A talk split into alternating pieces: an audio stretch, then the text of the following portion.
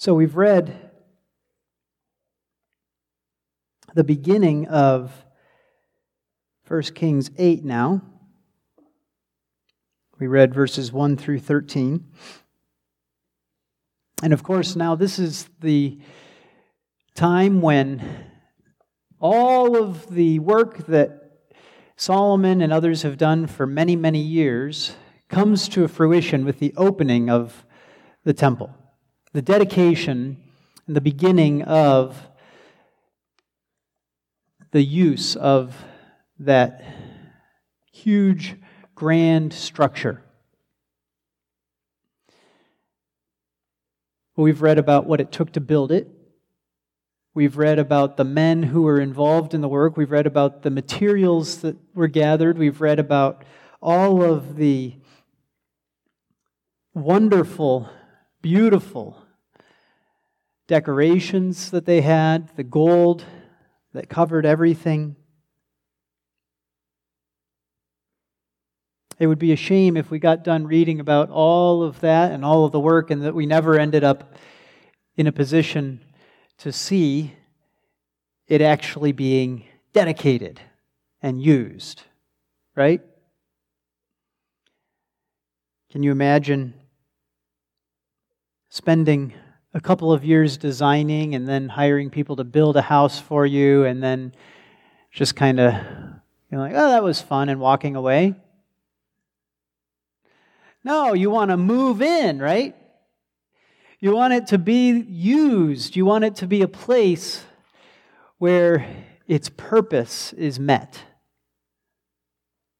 And that's what we see here. And so it is a real celebration. You can imagine that the, the amount of time and effort and materials that had gone into building this place, there would be a lot of people who were really happy at the dedication, right?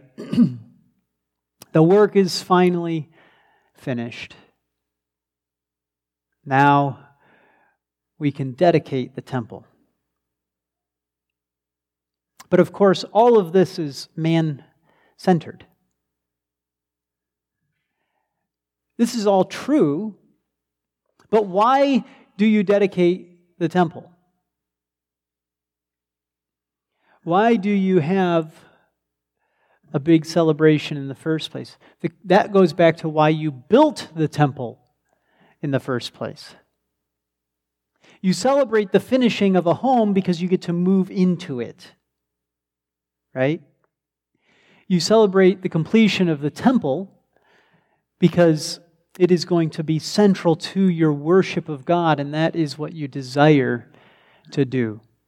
You've built something for the Lord. You dedicate it to the Lord and to his service.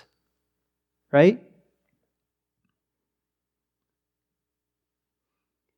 Now, as we saw, one of the things that happens here is that the tabernacle is retired. So, this if we're not if we're not understanding, if we don't remember the history of the worship of God among his people, we might miss some of what's going on here. But the tabernacle had been the place where God first established this kind of structure, if you will. Not one of stone, but one that is physical, one that is earthly, one that is beautiful, one that is among God's people. It says that he tabernacled among them. They all lived in tents, and he also got a tent, and that was the tabernacle. That's what tabernacle means. He also had a, a tent, and so he set up camp among them, God, with his people. He dwelt with them, He lived with them, He was among them.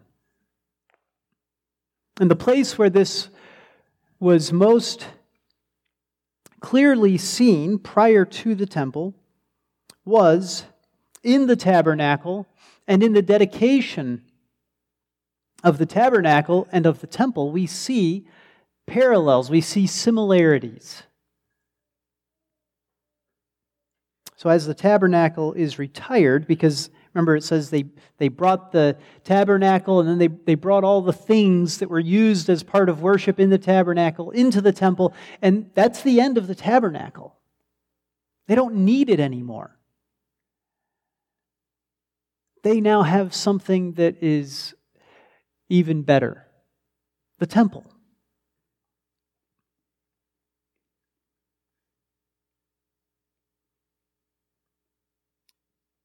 And what happens during this dedication and as the tabernacle is retired is that God demonstrates his approval of the replacement. Now, you might think, well, of course. I mean, the temple's better than the tabernacle. David, a man after God's own heart, wanted to build it. Solomon was told to build it. Well, in a sense, yes. But it's not a given. It's not obvious, actually, because God says, When did I ever say tabernacle wasn't good enough for me?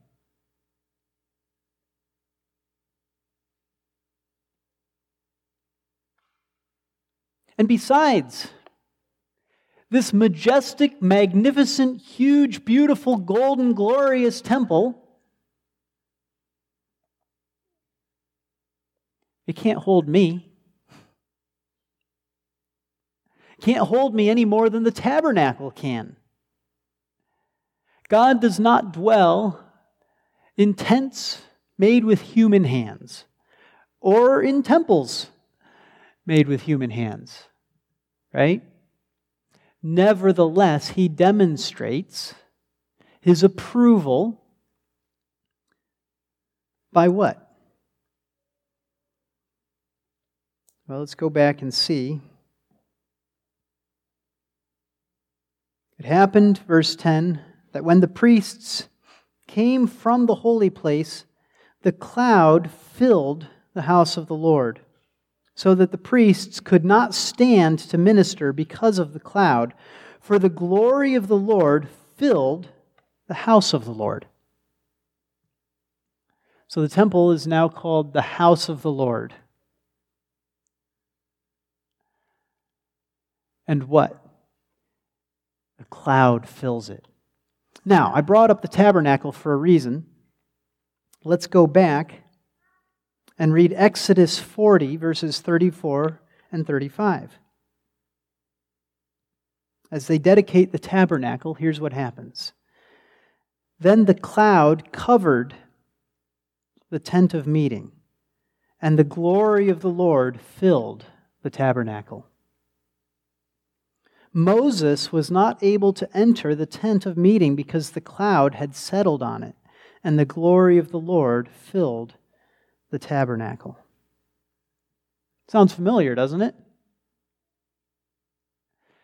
And so God demonstrates again his presence among his people, but also he demonstrates that yes, the tabernacle is done, the temple has replaced it. Yes, my glory will now dwell here. My presence will be among the people here. And one of the beautiful things about this is it shows that the people aren't moving around anymore.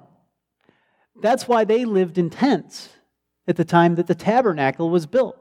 And so they would move and they'd have to move the tabernacle with them. But now they have the promised land. Their rest has come.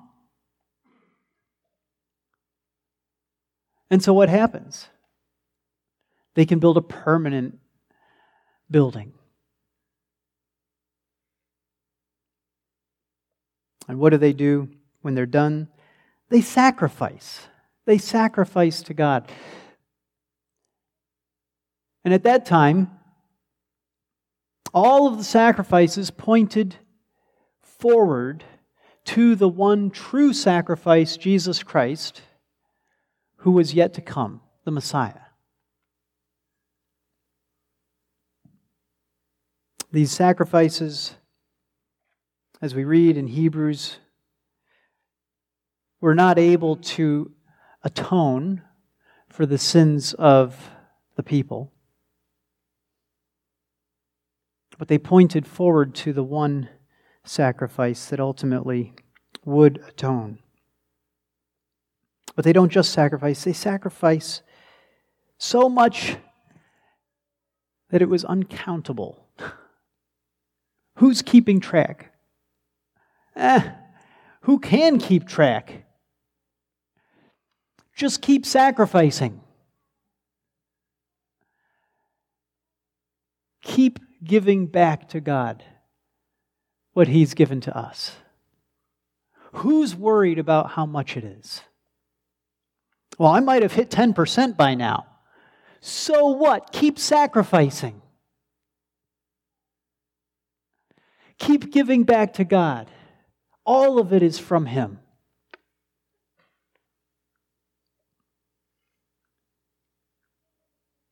But isn't it interesting that even the sacrifices had to stop when God's glory fills the temple?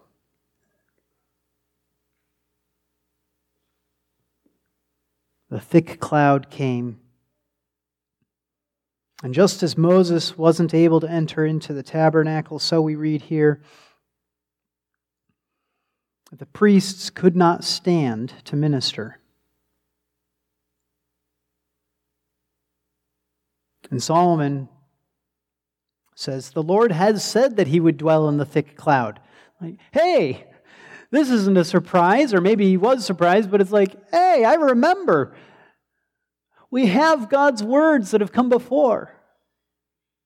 God said he would dwell, and here it is.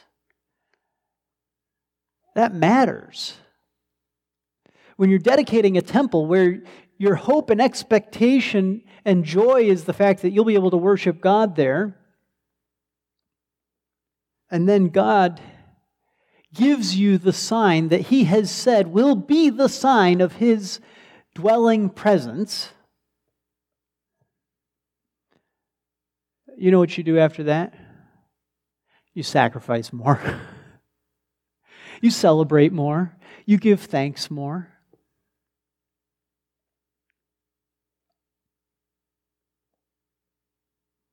Now, let's back up a little bit. There's another connection between the tabernacle and the temple. And that connection is the Ark of the Covenant.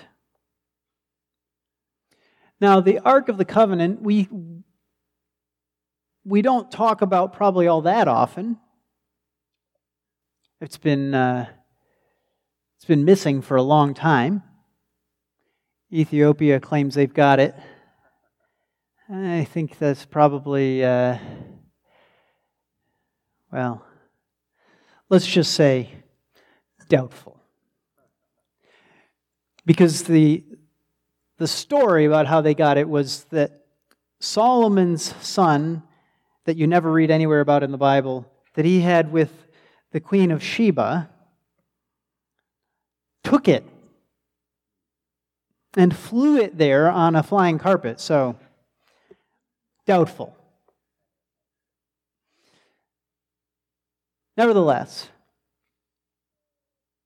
the Ark of the Covenant, other than it being a thing of myth at this point, right? Like, there's movies about it, there's stories about it being in Ethiopia, there's, you know, other than that, what do you know about it? What can you tell me, kids, about the ark? Do you know anything about the ark? Can you tell me anything about it? Yeah. It was hollow. It was, it was, a, it was empty. It was a box, right? So there was an opening inside. What else can you tell me? Yeah. Covered with gold. Yeah. When David tried to transport it, a guy, what was his name? What was his name? Who knows his name? Uzzah touched it. And what happened to him? He died. That's right. What else can you tell me? Yeah.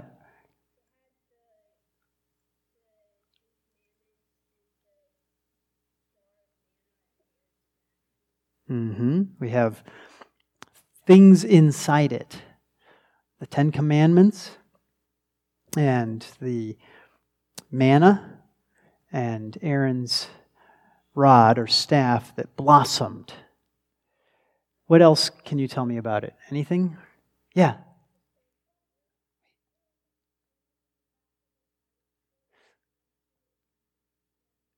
That's right. It was in the back of the tabernacle. What was the last part you said?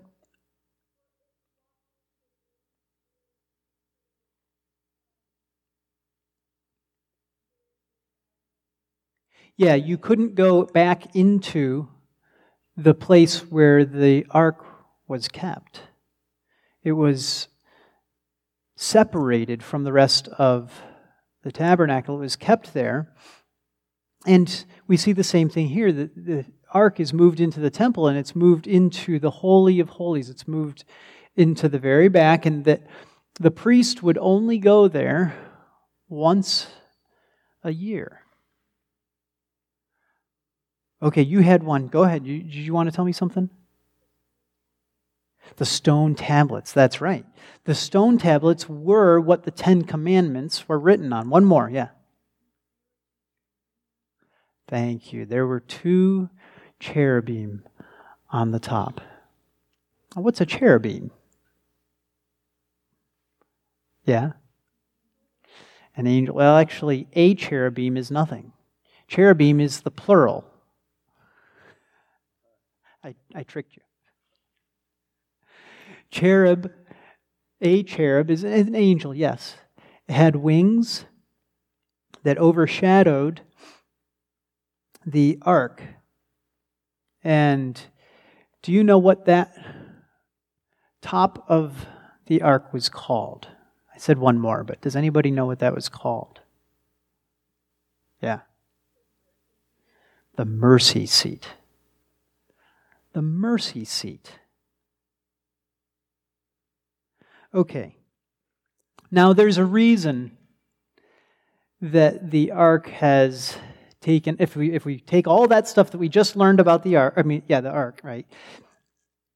There's a reason that it has taken on mythic ideas, right? That, that, that, that it's this, it's lost, it's disappeared, people die when they touch it. It's covered in gold. It's beautiful. It has these, it has these things in it that are amazing. The stone tablets were tablets that Moses had. So it goes way, way, way back. And what was on those stone tablets were God's law, the Ten Commandments given to us.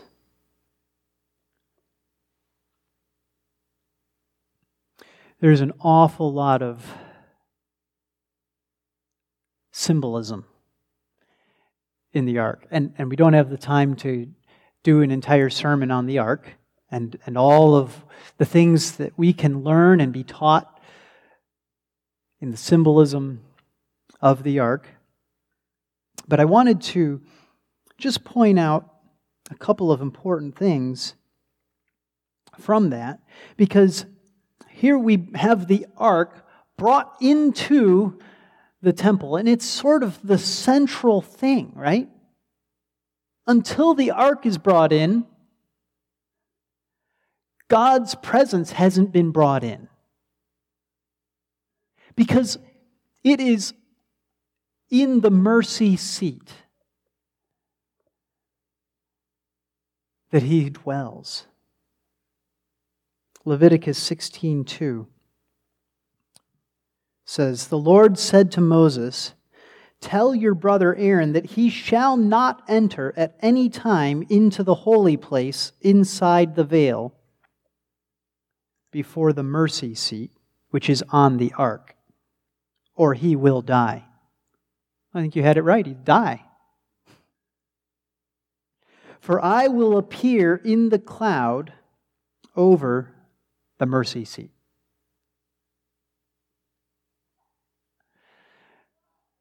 So, of course, it's not until the ark is brought in that the dedication is complete. Yeah, it's built. Yeah, it's finished. Yeah, it's beautiful. Yeah, there's, they're going to sacrifice. But until the ark is brought in, it's not done. Think about the way that the temple is built. Think about the, the structure. You've got these outer courts, everybody's allowed in. You, you work your way further and further in, and it becomes holier and holier, more special, more set apart, right? Until you get to what? The Holy of Holies. Separated, right? From everything else. And what? Is the Holy of Holies empty?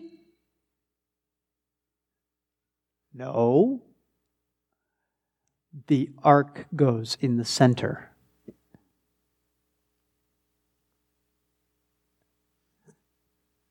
And you've got the angels that have been built into the temple, right? That stretch the length over the ark. Everything focuses down to that one point. Everything focuses down to that, right there, the ark. So, yeah, you realize this is pretty central, isn't it? This is pretty important. And what do you have at the center? A box. And it's closed. And then you find out what's in the box. And what does it say in our passage was the only thing that was in there? Yeah. That's right. God's law was in the box. All of the beauty, all of the majesty, all of the size, all the glory focuses in and in and in and in until what are you left with? God's law. That's what you're left with. At the very center of everything, you have the Ten Commandments, the stone tablets given by God to his people.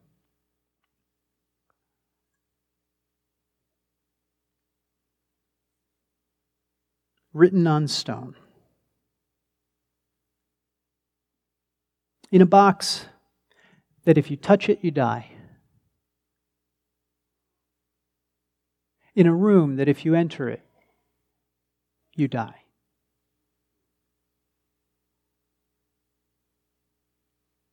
Surrounded by gold.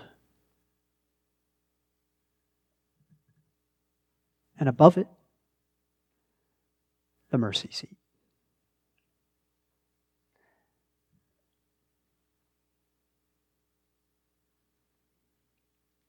God reveals his mercy and his law at the very center of his worship here, doesn't he?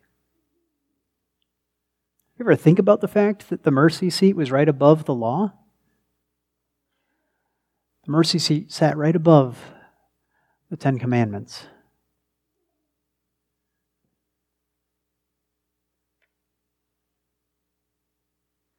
And when they're brought in,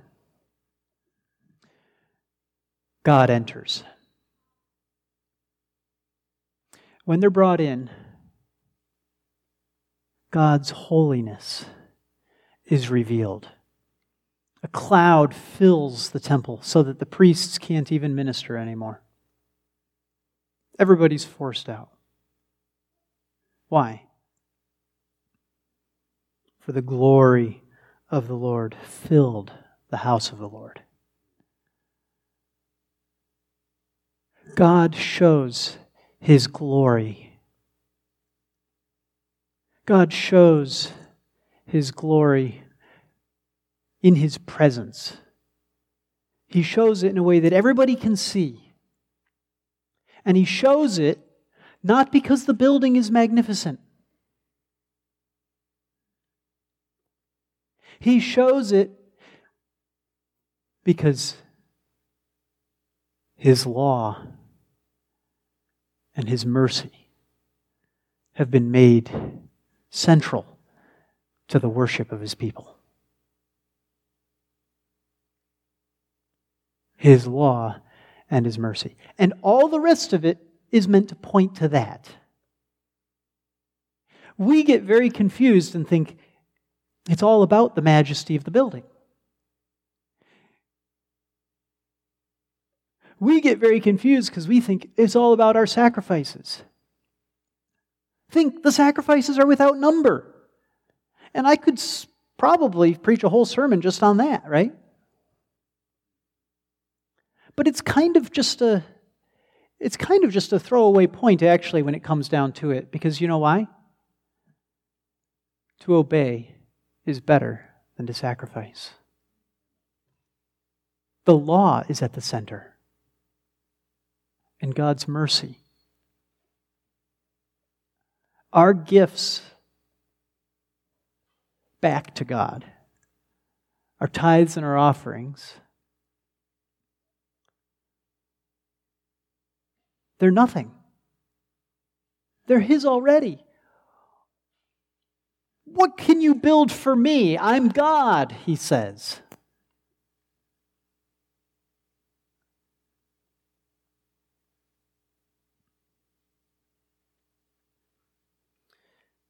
Today, we live under a new covenant. A new covenant. And now, instead of going to the temple and to the tabernacle, where God's Law is at the center and the mercy seat over it.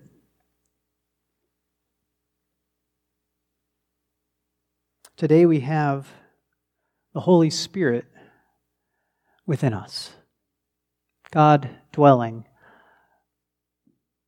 not just among his people, but within our hearts. But you know, there's some things that haven't changed between the first covenant and the second covenant.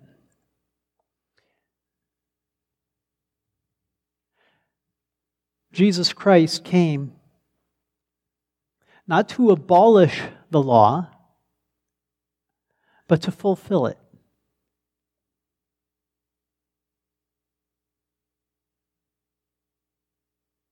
Now, think about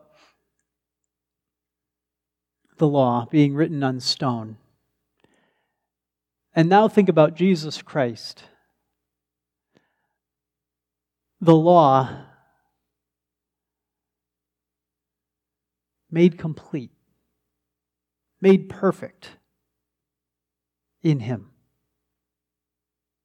No longer written on a tablet of stone,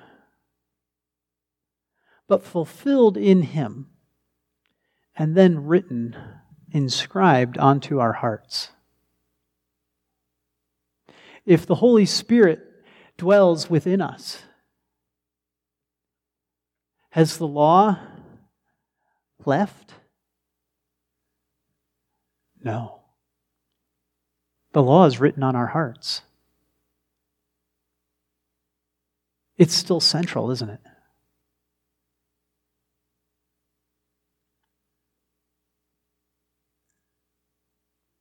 we must write His law in our hearts. I want you to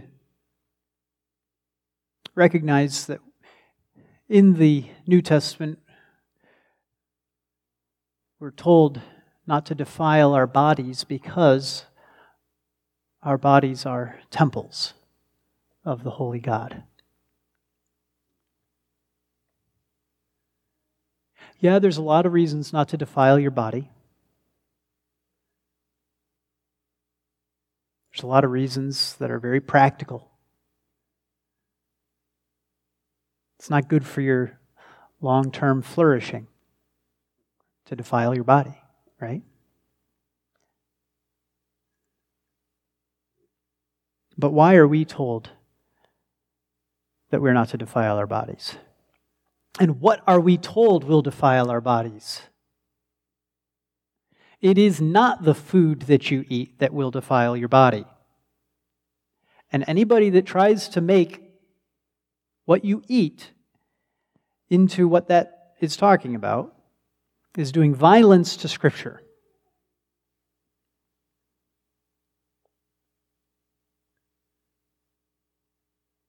Your body is a temple. Therefore, you are to remain sexually pure. That is what will defile your body.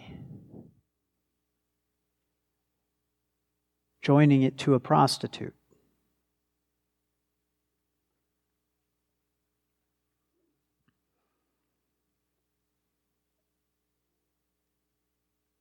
Here we have this glorious dedication of the temple, the law being brought into the center, God's presence coming. And now we have the Holy Spirit, and the Holy Spirit dwells among us, within us. And the question is what does it mean to dedicate our temples? If you have become a Christian, your body has become a temple. What should you do? The first thing is write his law on your heart. Write his law on your heart. Now, that does not mean rote memorization. It means much more than rote memorization. You have written it only on your mind and your tongue if you have memorized it and you have not begun to obey it. To write it on your heart is to love it. To write it on your heart is to keep it.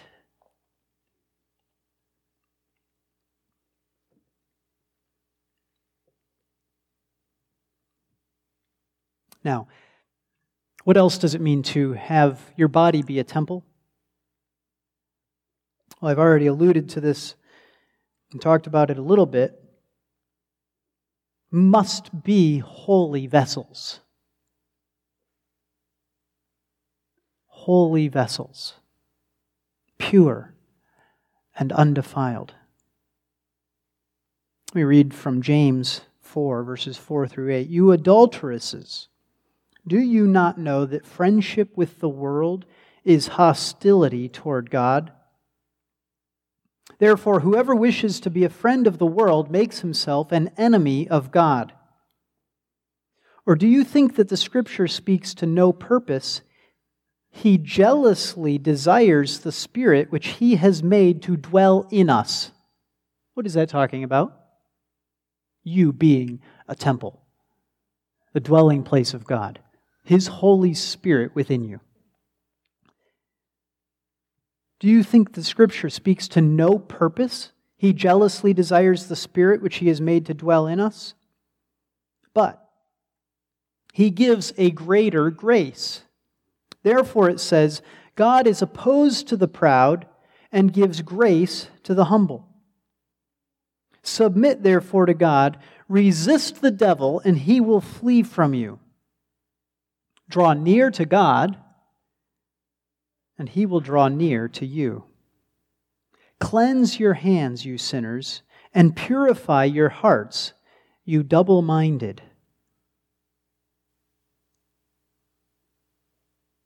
It's hard to just pull those four verses. I tried to narrow it down as much as I could so we don't have two scripture passages I'm preaching from. but think about this. He's talking about what it means to be a temple, and he says, purify yourself. Purify yourself. Live according to his law. And then he says, he gives grace to the humble. And then he says, Purify your hearts, you double minded. What does it mean to be double minded? It's like if you want to have both the ark in your temple and Asherah in your temple. You want to have God's presence in your temple and also whatever idol you happen to love that day in your temple. Double minded. Can't make up our minds. Is there any hope for those who can't make up their minds? Well, purify your hearts, you double minded. Let them be devoted to God. I want to think about the body again here, okay? Because just as in the Old Testament, we had that beautiful, beautiful building. So today, we have beautiful, beautiful bodies. And it's easy for us to focus on our bodies, right?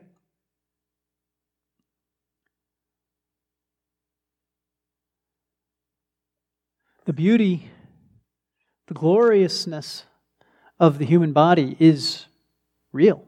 So is the beauty of the temple. But the temple isn't to be worshiped. And it's never to become the point.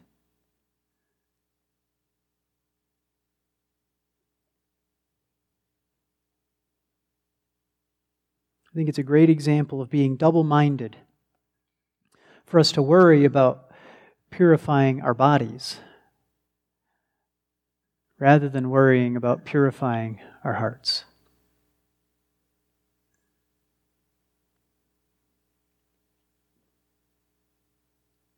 So, if we have the Holy Spirit within us today, rather than in a thick cloud, dwelling above the mercy seat in the Holy of Holies, separated from us. Now, instead, given to all Christians without measure.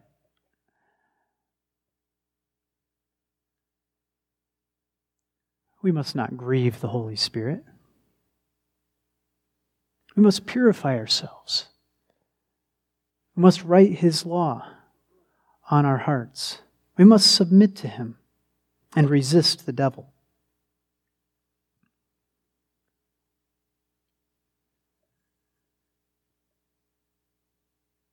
And we must realize that just as in the Old Testament, the law went together with the mercy seat, so it is God's mercy that allows us to have the Holy Spirit within us without being struck dead.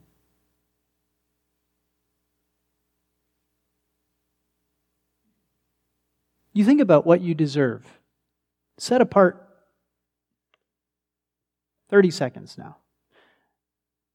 And think about the idea of the thunderbolt from heaven striking somebody dead for something that they've said, right?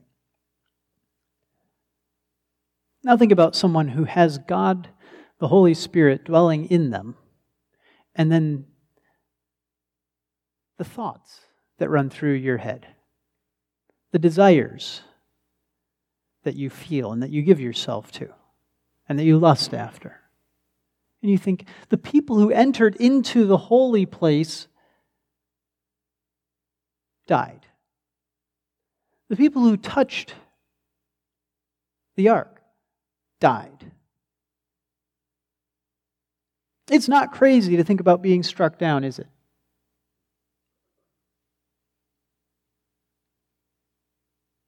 And that was not people who had the Holy Spirit dwelling within them.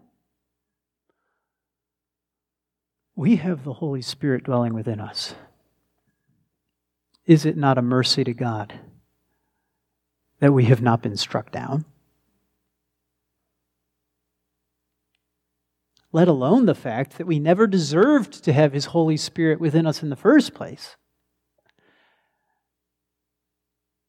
What a mercy it is. It is the seat of God's mercy.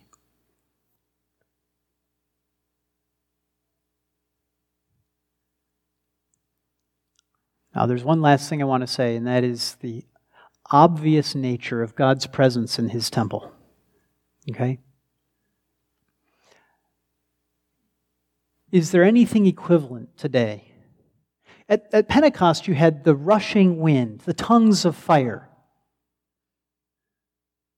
speaking in tongues. And it was obvious something had changed, right? The Holy Spirit had been given. But there were those outward, external, obvious signs. Is there anything obvious that the world can see God is dwelling among his people today?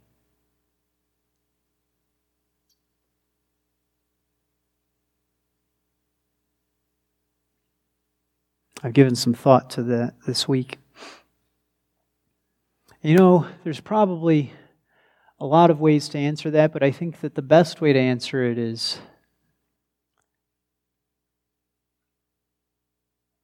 love. They will know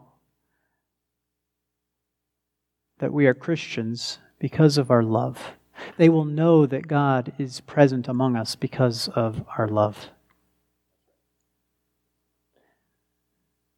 And won't it be obvious? Won't it be obvious if we love God? Because why? Because we'll say, disobey Him? Why? I love Him. Won't it be obvious if we love one another?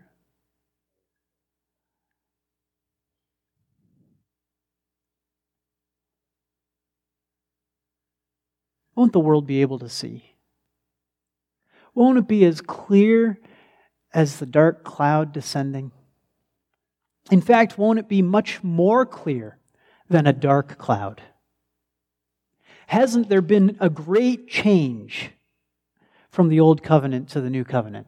No longer is it God's presence in a dark cloud, in a room. It's spread throughout the whole world. No longer in a dark cloud, but in us. What a beautiful gift.